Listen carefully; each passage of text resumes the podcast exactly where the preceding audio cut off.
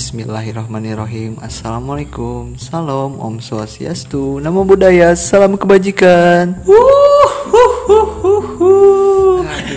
Hello, hello, hello, hello pendengar setia dari Gudang Perspektif. Kembali lagi bersama kita Anzal dan Aldi.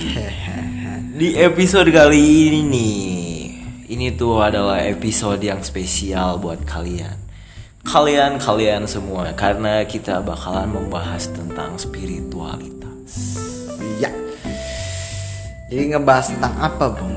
ini kita kerucutkan sih soalnya spiritualitas ini sangat luas mungkin kita bakal ngebahas di beberapa episode ke depan Ya. sekarang kita lebih berfokus kepada apa ya bisa disebut energi dan cakra, Aura. aura juga Indigo.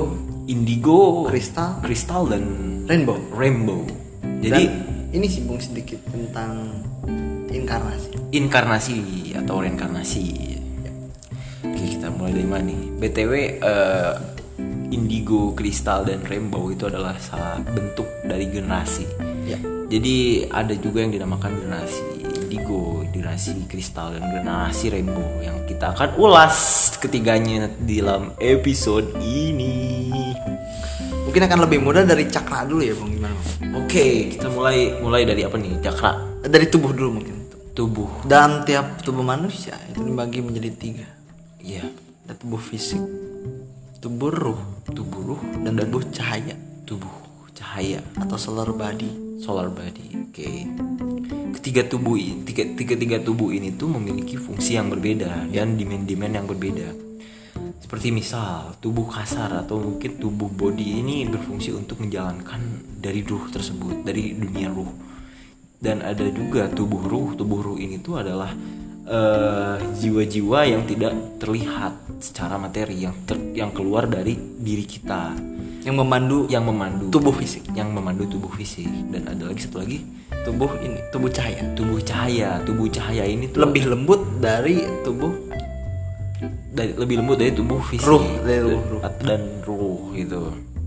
Jadi tubuh cahaya ini tuh adalah bisa disebut eh, penciptaan mungkin ya. Salah satu dari eh, bentuk dari ciptaan awal mula Ya. tubuh ruh ini ber- berawal. Itu adalah tubuh tubuh cahaya. Dan tubuh cahaya pun di sini mungkin tempat eh, bernaungnya cakra. Tempat bernaungnya cakra.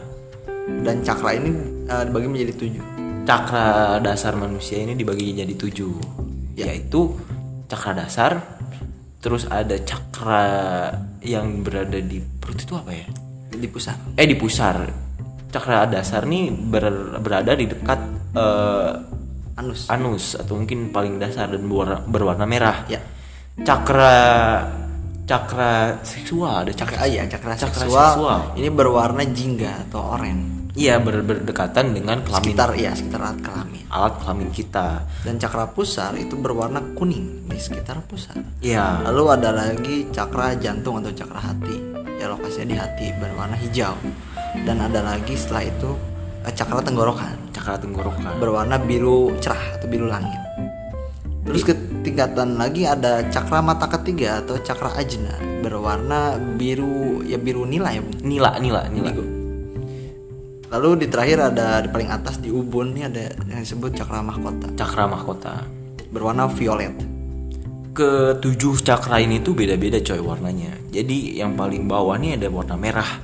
Menggambarkan ya awal mula itu kan Mengga- uh, awal mula manusia ini. Kalau ca- cakra apa ini warna jingga. Jingga ya? Jingga ini adalah cakra yang menggambarkan gairah nafsu dan dan apa ya? Hasrat. hasrat terdalam dari manusia bawaan dari manusia. Istilahnya ini ditaruh dengan alat kelamin mungkin ini adalah sifat dasar atau mungkin gairah awal. Lalu ada lagi cakra di pusar cakra warna kuning. Cakra warna kuning ini menggambarkan eh, Pencernaan ya? pencernaan pencernaan untuk eh, apa ya kes- kesenangan mungkin. Ini itu adalah kepuasan diri. Oke. Kepuasan diri istilahnya di cakra ini tuh kita merasakan lah apa yang menjadi kepuasan kita kebutuhan kita keinginan kita lalu masuk lagi ke Cakra hijau. Cakra hijau ini untuk healing, penyembuhan. Untuk mencintai, mencintai diri sendiri, mencintai lingkungan dan lain sebagainya. ya Lalu di atas cakra Hijau. eh, hijau ada cakra yang warna biru, Biru muda. tenggorokan yang berletak di penggorokan. Ini fungsinya ini untuk berkomunikasi dengan manusia lain. Ya, verbal, Verbal. komunikasikan bahasa. Mm, apa yang ada di otak kita itu dikomunikasikan lewat cakra eh, Tenggorokan. tenggorokan. Lalu di atasnya ada cakra mata ketiga.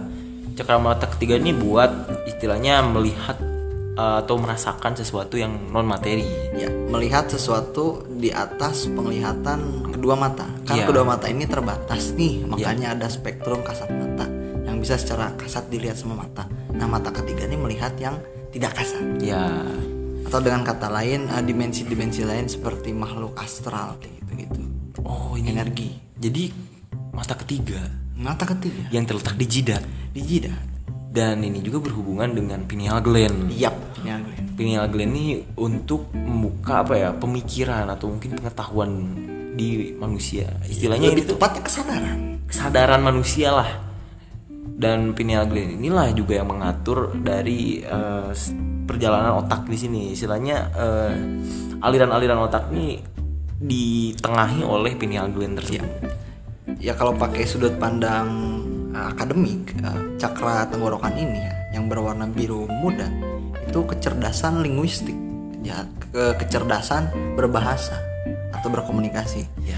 Dan cakra mata ketiga ini kecerdasan yang cenderung mengarah ke bijak, kebijaksanaan. Hmm, jadi istilahnya cakra ke mata Levelnya di atas kecerdasan, Bang. ya Bijak mat- soalnya. mata ketiga ini tuh bisa melihat kondisi gitu ya kondisi yang tidak terlihat orang biasa Ya, bisa menempatkan bisa posisi. mendapatkan posisi Dan biasanya, Bung, orang yang udah kebuka ini si cakra mata ketiga ini atau cakra ajna, dia bisa melakukan dua hal kanal spiritual dua hal ini yang gua rasa ini keren, keren banget. Yang disebut uh, clairvoyance sama clairaudience. oke Clairvoyance ini kemampuan untuk melihat keadaan fenomena di ruang yang lain. Semisal, gue tahu apa yang lo lakuin di Caringin meskipun gue ada di Cigomong. Itu clairvoyance. clairvoyance Ya. dan satu lagi Satu lagi ada clairaudience, itu mendengar uh, suara-suara dari dimensi lain. Oh jadi eh, kita bisa mendengar apa yang disebut non materi atau dimensi lain Ya, atau menangkap pesan dari makhluk-makhluk lain. Katakanlah setan. Setan ini ingin berkomunikasi nih. Karena oleh karena itu dijembatani oleh uh, clairaudience. Si orang ini bisa menangkap pesan uh, dari setan tersebut. hmm istilahnya kita bisa ya kalau misalkan ini bisa disebut ya kayak apa ya paranormal mungkin ya Bi. dan yang bisa berhubungan berkomunikasi kayak gitu Ya. Dan tingkatan yang lebih tinggi ada midship, Bung. Midship ini berkomunikasi dengan setan hmm atau makhluk astral. oke Komunikasi. jadi kayak media mungkin ya media kita untuk berkomunikasi media ditempatkan ke media untuk berbicara dengan untuk berkomunikasi dengan non materi Ya ada dua lagi, Bung lupa saya. apa tuh. Ini tentang uh, prekognisi dan retrokognisi. Oke Jadi prekognisi ini memperkirakan, menebak-nebak kejadian yang akan terjadi. kayak memprediksi dan membuat peristiwa yang akan terjadi Iya, kayak menubuatkan. jadi bisa menggambarkan sebuah kejadian yang akan terjadi Iya. Dan retrokogni- retrokognisi ini menggambarkan sesuatu yang udah terjadi. Misal lu datang ke Lido, lu menggambarkan Lido waktu zaman eh, Belanda gimana, lu bisa menjelaskan secara detail itu retrokognisi. tapi coy ada juga dua cara nih untuk memperoleh eh, prekognisi tersebut Gimana tuh, Bung? Cara pertama ini dilakukan dengan jalan mengembara ke dimensi waktu. Waduh, Dan rahasianya terletak pada sifat dimensi waktu tersebut. Artinya dimensi waktu ini tidak berbentuk linier. Jadi seperti ruang gitu, tidak berbentuk linier, tapi berbentuk spiral. oke spiral. Istilahnya si orang ini tuh bisa meng- menggapai Mengakses. mengakses secara alternatif. Oh, Maksudnya shortcut. Hmm, jadi kan misalkan pengetahuan di atau mungkin kenyataan di dunia ini itu adalah bentuk spiral. Ya. Dan spiral pasti ada ujungnya. Ya. Ketika eh, prekognisi ini bisa menggap, meng- menggaris luruskan spiral tersebut. Oh, menelinearkan sesuatu mel- yang spiral. Iya, melinearkan sesuatu yang spiral agar cepat ibaratnya gini deh rambut lu kan galing Ya. kalau kita bisa apa tadi Eh, meli me- meluruskan. ya meluruskan kan kita pakai catokan Ya. rambut yang galing jadi lurus Nah, itulah eh, precognition ca- cara pertama. Istilahnya kita nih alternatif coy untuk menubuatkan sesuatu gitu. Soalnya kita udah bisa membaca pola, data dan kita udah memahami kondisi yang terjadi sekarang. berarti melihat substansinya ya bung Ya. isinya kontennya. Ya, semisal apa nih yang terjadi di 2020? Terus dampaknya apa? gambaran besarnya Gambarannya besarnya apa ke 2030 gitu. hmm oke Terus nih coy, ada cara kedua. Istilahnya cara kedua nih emang emang apa ya? Emang udah pada dasarnya bisa dilihat gitu coy. Jadi kita bisa tahu karena kita memiliki dasar dari indigo tersebut. Kita nih udah punya gambaran awal di eh, kehidupan-kehidupan yang sebelumnya untuk menggambarkan kondisi yang saat ini terjadi gitu. terus eh, indigo juga sebenarnya salah satu jenis warna ya Iya, pergabungan antara warna ungu dan biru ini indigo jadi nilai. ya Kayak warna warna IG lu tahu itu warna indigo Nah, ya ya ya. Dan BTW nih ya, warna-warna kayak gini juga melambangkan dari eh, kecerdasan, kebijaksanaan. Ya. Seperti magenta, ungu dan nila. Itu itu menggambarkan apa ya? Menggambarkan eh, suatu kecerdasan yang biasa tidak biasa gitu. ya pengklasifikasian ya Klasifikasian. terus kan kata lu tadi eh, berasal dari eh, jiwa yang pernah terakhir ya inkarnasi Inkarnasi. berarti ini masuk kalau pakai konsep eh, reinkarnasi ya? Ya, ya ya ya ya. mungkin kita bisa menyentil sedikit Tentang reinkarnasi ini. Yap. Jadi eh, perlu digarisbawahi juga ini ya. Ini tidak sesuai dengan ajaran yang ada di misalkan ya di ajaran Islam lah ya, agama-agama seperti itu karena ajaran ini berkembang di ajaran Buddha ya atau khususnya agama Ardi Agama Ardi. agama bumi dan itu menjelaskan bahwa jiwa-jiwa kita ini bakalan terlahir kembali untuk untuk eh, keluar sebelum keluar dari lingkaran samsara. Ya. Samsara ini tuh adalah lingkaran di mana kita hidup saat ini. dan lingkaran samsara berarti lingkaran eh, yang tanpa ujung suatu pen- lingkaran penderitaan tanpa ujung Iya. makanya kan eh, nirwana ini dicapai kita keluar dari lingkaran kesengsaraan ini Iya kesengsaraan ini untuk memperoleh kedamaian jiwa istilahnya gitu. karena ketika kita masih hidup di dunia dalam lingkaran samsara kita akan selalu terikat dengan yang namanya hukum karma Mhm. dan karma ini pun tidak selalu melulu eh, berujuk pada sesuatu yang negatif Ya. kita kita melakukan hal baik terus mendapat feedback yang baik pula itu karma karma baik. Dan di reinkarnasi juga ini eh, percaya bukan percaya diajarkan bahwa surga dan neraka ini emang terjadinya di dunia. Jadi judgment day ini tiap hari bang Judgment ini tiap hari ketika kita mendapatkan nasib buruk itu adalah disebut neraka. berarti ya lingkaran samsara ini kalau diibaratkan gitu simulasi eh, domino ya bang Iya. efek domino Iya. saya beruntut gitu kan Kita kita mendapatkan nasib baik itu disebut surga. ya Dan ketika kita bisa menggabungkan nasib baik dan buruk menjadi apa yang kita cintai, apa yang kita terima, itu bisa bisa salah satu langkah untuk keluar dari lingkaran samsara. Istilahnya kita tidak terlahir kembali, kita menjadi jiwa yang utuh untuk sampai ke nirwana. hmm oke terus eh, kalau ke samsara ini bung Ya. berarti kan ada suatu alasan tertentu kenapa ini orang terus inkarnasi Ya, berarti kan dia eh, jiwanya belum matang terus tempat dalam miniatur dunia ini ya itu eh, bisa disebut ya tujuan dari keluar dari lingkaran samsara adalah kebijaksanaan. Syaratnya tuh istilahnya kita bisa bijaksana istilahnya kan.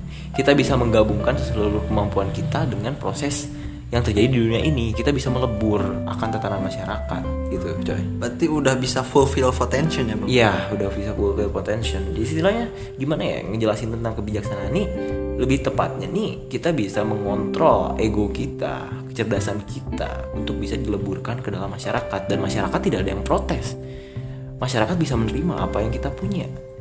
ya Itulah. dan kecerdasan ini kan dibagi ada yang dibagi jadi tiga ada yang membaginya jadi tujuh sembilan dua belas nah kebijaksanaan ini eh, kurang lebih kayak semua kecerdasan ini tinggi semua gitu dominan semua tinggi Mm-mm. Kecerdasan logika spasial linguistik dan lain sebagainya Jadi kecerdasan ini tuh ya kecerdasan emosional Mm-mm. tingkat kecerdasan dan kebijaksanaan ya jelas lebih tinggi dari ke- lebih tinggi kebijaksanaan Ya. itu adalah modal untuk keluar dari lingkaran samsara atau lingkaran dunia sebelum kita keluar dari lingkaran dunia kita bakalan terlahir kembali Ya. kalau di ajaran Buddha Atau Hindu. tolong tolong ini agak di di jangan disamaratakan semua maksudnya justru ada kategori kategori kategori tertentu yang bisa bisa dimasukkan dan tidak dimasukkan seperti itu Dan banyak jalan juga, Bung, eh, untuk keluar dari lingkaran ini. Iya nggak nggak serta merta kita harus lewat jalan bakti atau mungkin ketuhanan Ya. Jalan ini sebutan yang lebih tepatnya yoga. yoga ya Atau dalam Islam kita mengenal torikot atau. Tarekat. Oke, jalan. Jalan ini ada empat. Untuk meraih ketuhanan itu kan Untuk meraih kebijaksanaan. kebijaksanaan untuk meraih eh, moksa tersebut atau nirwana tersebut. ya Ada apa saja, Bung? Yang pertama nih ada yang namanya bakti yoga. Iya. Bakti yoga nih istilahnya kita mendekatkan diri kepada kebijaksanaan yang eh, lewat eh, penyembahan. Istilahnya nih eh, sholat. Itu adalah bentuk dari bakti yoga atau Sembahyang. sembahyang. Itu adalah bentuk dari bakti yoga. Menenangkan spiritualitas kita lewat jalan yang sudah ditentukan. Mencapai kebijaksanaan lewat mendekatkan diri kepada Tuhan. Tuhan. Ya, bakti yoga. Lalu ada lagi yang kedua, karma yoga. Karma yoga. Karma yoga ini eh, lebih tepatnya Pengabdian. pengabdian. Pengabdian pasti kita nih di dunia ini bakalan mendapat balasan gitu istilahnya. Kita ketika berbuat baik itu akan mendapatkan balasan baik gitu. Ya. Jadi seperti gampangnya kita harus selalu berbuat baik gitu lah untuk mendapatkan eh, feedback baik gitu. Contoh, mungkin contohnya kayak dari Dari apa? apa sih tadi? Karma. Karma. Karma yoga ini dia tokohnya. Tokohnya kayak Mother Teresa, Bunda Teresa. Iya. Atau bisa juga eh, Mahatma Gandhi. Dan dari bakti yoga itu banyak bang. Di Islam kita mengenal eh, Jalaluddin Rumi atau Sasiti Jenar atau Al Halaj itu bakti yoga. Ya. Terus yang ketiga ada apa nih? Yang ketiga ada Raja Yoga. Raja yoga. Raja Yoga ini ditempa proses penempaan kebijaksanaan lewat penempaan. Hmm, Jadi situasi-situasi sulit yang terus menerus eh, diberikan oleh realitas tapi kita tetap menerima menerima. menerima realitas walaupun kacau itu itu yoga Ibaratnya kita mencapai nirwana dengan amor fati. oke Kalau Raja Yoga ini. terus ada yang terakhir nih terakhir nih. jenana yoga Ya. jenana yoga nih mendekatkan diri kepada kebijaksanaan lewat ilmu pengetahuan Ya. Atau mendekatkan di, mendekatkan diri kepada kebijaksanaan lewat kebijaksanaan. ya jadi kita nih mencarilah yang namanya kebijaksanaan ini apa lewat ilmu pengetahuan kita bisa memfilter semua pengetahuan agar kita mendapatkan kebijaksanaan Atau mencapai kesadaran dengan kebijaksanaan ya Bung. iya Terus dari ciri-cirinya mungkin Bung. Ciri-ciri eh, bakti yoga jenana ini. ciri-ciri orangnya. Waduh. Pada jalur-jalur tersebut. Ya kalau misalkan ciri-cirinya ya dari bakti yoga itu agamis, Ya. Agamawan. agamawan. Maksudnya orang-orang yang pemangku agama. Kalau dari eh, karma yoga, karma yoga lebih berfokus pada nilai-nilai kebaikan kemanusiaan. Berarti kan kalau ada yang penggalangan dana gitu. Ya, ya itu seperti itu ya. Misalkan tapi kita di garis bawahi tidak tidak terpaku untuk eh, sembahyang atau apa itu itu beda jalur. Sembahyang itu di jalur bakti yoga dan karma yoga itu berfokus pada nilai-nilai kebaikan dan kemanusiaan. Ya. Sebagai contoh ya eh, ada Bill Gates itu dia kebaikan membuat yayasan apa pun tapi dia tidak menekankan dirinya pada bak bakti yoga. Dia bukan seorang yang religius. ya. Bukan seorang yang religius. Bahkan mungkin agnostik. Iya. Lalu ada raja yoga. Raja yoga nih istilahnya kita menempatkan apa sih tadi Eh, Jiwa. jiwa kita. Ya seperti inilah, seperti eh, bisa disebut seperti eh, tokoh revolusioner atau tokoh yang membawa perubahan. Yang mendobrak tatanan. Iya.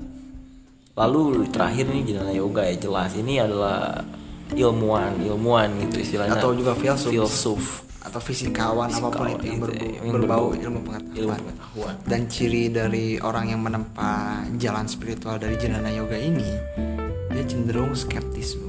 Ya, skeptis dan curious rasa ingin tahunya tinggi jadi mempertanyakan segala sesuatu kan iya kritis juga terus eh, kita berpindah gimana lagi nih kita berpindah mungkin ke indigo ini karakteristik indigo ini Oh, apa Oke, sih sebenarnya karakteristik dari generasi indigo atau mungkin orang yang indigo. Indigo ini kadang disalahartikan menjadi apa ya? Menjadi orang-orang yang bisa melihat non materi, nah gitu. Banyak sakti banget- lah. Yang sakti atau apa? Indigo ini bisa membuatkan atau memprediksikan sesuatu. Padahal pada dasarnya nih indigo nih ya si ini sifat bawaan atau mungkin bisa disebut seperti Kesadaran tertinggi. kesadaran tertinggi. Atau kesadaran universal. Seperti contoh lah ciri-ciri orang indigo ya seperti kreatif, line, life liner atau mungkin itu tuh adalah jadi ciri pendobrak utama. ya. Dan berkemauan keras. Berkemauan keras, keras kepala intuitif. Intuitif, mungkin lebih cocok disebut ini bu ultra kreatif. Ultra di kreatif. atas jauh dari sekarang Dia mempertanyakan segala sesuatu gitu ya. Jadi dia juga memprotes segala tatanan yang mutlak istilahnya. Nih yang udah ada Yang udah status quo dipertanyakan. Status quo dipertanyakan ini ada apa apakah ini sesuai atau tidak gitu coy. Dengan realitas yang ada. Terus ada lagi salah satu ciri indigo ya rasa ingin tahu tinggi dan pasti menggali segala informasi dengan mendalam. mendalam. Ya. terus eh, ada lagi ya crystal generation. Crystal generation ini ibaratnya evolusi dari indigo tersebut. Si pembawaan crystal generation ini lebih kalem. Ya lebih kalem. Dan lebih mendekatkan diri pada spiritualitas. Istilahnya kristal di sini tuh lebih menjurus ke kejernihan. Ya lebih filosofis. Ya ke kejernihan jiwa dan tidak tidak juga. Jadi kristal ini lebih memainkan cara-cara yang halus. Ya soft soft untuk mendobrak tatanan masyarakat yang ada. Tatanan tatanan apa ya tatanan dunia yang ada yang tidak sesuai dengan istilahnya kemanusiaan itu. Ya terus eh, setelah dari crystal ada lagi rainbow. Rainbow. Rainbow ini versi lebih komplitnya. Lebih komplitnya. Dari crystal dan indigo. Kan kalau indigo mungkin dia kelemahannya di ini bung di fisik dia. Dia secara mental gitu. Rainbow ini lebih fokus eh, lebih apa ya bisa disebut ya ini bisa menggabungkan setiap uh, cakra yang ada di tubuh kita. ya Jadi walau dinamain rainbow mungkin ya salah satu cocok lagi. Mungkin ini eh, bisa disebut sebagai penggabungan gitu coy. Penggabungan warna-warna cakra yang ada di dalam tubuh kita. Ada warna kuning, merah, terus ada bijingga ya. Yang, Hijau, yang paling dan yang paling terluar adalah itu adalah eh, yang paling dalam itu adalah nila itu adalah warna dari indigo yang paling tinggi lah tingkatannya. Gitu kurang lebih. Ya bisa diibaratkan sebagai ini sih kalau anak indigo generasi indigo generasi indigo ini yang mencangkul tanah untuk tanaman. Dan kristal adalah Menabur generasi- benih. menabur benih. Dan rainbow adalah pemangku benih tersebut istilahnya merawat tanaman tersebut. menyirami. penerus. Jadi ya secara tugas. Kan kan dalam game nih dalam game strategi kan kita kita biasa mengenal ada yang namanya warrior. Atau ada lagi mage dan archer. Nah warrior ini ya indigo tersebut dia frontliner garis frontliner gitu. Jadi petarung pendobrak dia ini petarung. Ya. pendobrak awal. Terus si uh, crystal generation ini sebagai archer dia belakang indigo. Dia dia ke kanan dan yang terakhir kan mage mengendalikan yang merawat Ya begitu kurang lebih kalau permasalahan ini gue lagi. Lanjut kita beralih ke apa eh nih? sebentar bung. Penambahan ini untuk uh, jalan spiritual yang tadi. Ya. Bahwa tidak ada satupun manusia yang 100% melewati satu jalan. Ya. Tidak ada. Tidak ada orang yang 100% bakti yoga. Atau 100% jenana. Atau karma atau raja. Tidak. Tidak ada. Sebog jadi semuanya nih campuran mungkin ya. campur Campuran dari keempat perjalanan tersebut. Empat jalan tersebut lah. jalan pengembaraan Jalan pengembaraan untuk meraih kebijaksanaan. jalan pengembaraan untuk timbul lalu tenggelam Ah. Ini pembicaraan kita lebih kalem ya, soalnya menyangkut spiritualitas ini yang semua orang yang semua orang punya istilahnya kan gitu kan. jadi kita mau bersambung ke mana bung Ke mungkin ke aura. Iya boleh Aura ini sebenarnya nih ya ditimbulkan dari eh, dominasi warna yang ada dalam cakra coy. iya Jadi nih dasarnya kita nih udah punya warna-warna seperti merah yang tadi seperti cakra-cakra dasar warnanya. tapi yang lebih dominan untuk menimbulkan aura aura itu misalkan kita lebih senang berkomunikasi dengan orang-orang dan kita senang berbicara dengan orang-orang itu lebih dominan ya warna biru. Kita karena lebih itu bersosial. iya, karena itu cakra tenggorokan. Karena itu cakra tenggorokan. Dan ketika kita lebih senang juga untuk eh, melakukan hal-hal yang kita sukai seperti hobi itu itu dominan aura warna kuning. Ya dan untuk eh, warna eh, violet atau warna indigo itu kita dominan untuk menjadi seorang free thinker. Ya. atau mengalami sering mengalami overthinking. Ya benar. Dan kecemasan Bisa berlebih gitu. Kita sering melamun mikirin hal yang berlarut-larut. Karena itu adalah proses dari pencarian apa ya pencarian suatu eh, kesesuaian diri mungkin bisa disebut untuk mencapai jalan kebijaksanaan. Terus kita beralih lagi ke energi. Energi ini yang ditimbulin oleh aura. Jadi aura ini tuh memancarkan energi. Diri kita ini memancarkan energi istilahnya eh, kita bisa menolak suatu seseorang karena orang tersebut bisa merasakan energi kita energi menolak atau tidak men- atau menerima gitu coy. Berarti kan karisma juga salah satu bentuk dari aura ya bang? Iya. Misal kita Soekarno kita melihat sosok Soekarno ini karismatik tapi kita tidak bisa menjelaskan kenapa dia bisa karismatik. Apa yang menyebabkan auranya begitu besar gitu kenapa kita bisa takut? Itu ya yang menyebabin ya energi energi Soekarno dan energi kita ini saling bertolak belakang gitu istilahnya gitu. Dan saling menolak. Ya. terus ke ini bang mungkin. Ke aura lagi bang gimana gimana? Yang temen lu kan temen lu bisa baca aura itu. Gimana? Pendapat dia tentang aura lu sih. Aura gue aura ini berubah-ubah sih. Dari ya. Jadi- lu dominan warna apa bang gue dulu tuh pernah saat sekali itu ya dominan warna kuning kita sensor saja namanya A Iya kalau misalkan di apa dihubungkan gitu ya sesuai pemikiran sih coy. Jadi jadi ketika lu warna kuning nggak selamanya lu pasti kuning gitu. Pasti akan berubah-ubah sesuai kondisi yang ada. Hmm, jadi si aura ini dinamis ya Dinamis. Yang gak dinamis itu ya sesuai. Jadi aura ini tuh bisa menggambarkan yang lebih dominan mana, yang lebih eh, tidak mana gitu. oh ya warna yang lebih dominan ini mana? Kesenangan kah apa yang biasanya kita eh, yang kita rasakan gitu coy. Mungkin kan itulah kenapa Stephen Hillenburg menciptakan karakter SpongeBob warna kuning. Karena pembawanya cheerful. Iya cheerful bisa sekali. jadi kan ya. Terus gua nih men kan gua juga punya nih temen. Katakanlah ya temen gitu kan.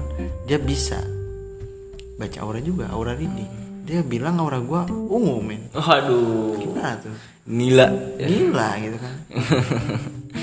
Mungkin mungkin bisa dilihat dari ini sih coy pembawaan yang ya lu lah gitu kan. Lu kan suka ngomongin hal-hal yang berat nih mungkin. Itu bisa jadi walaupun tubuh gua ringan. Hal yang berat yang nggak biasanya orang-orang bicarain lah sebelumnya. Jadi itu bisa ngegambarin juga keberatan tersebut gua nih men. Mantan mantan gua kenapa selalu bilang gini? Masa dia kangen ditatap sama gua? Aduh. Kenapa itu? Apakah mata gua menghipnotis matanya? Apa Aduh. gimana? Aduh aduh. Aduh.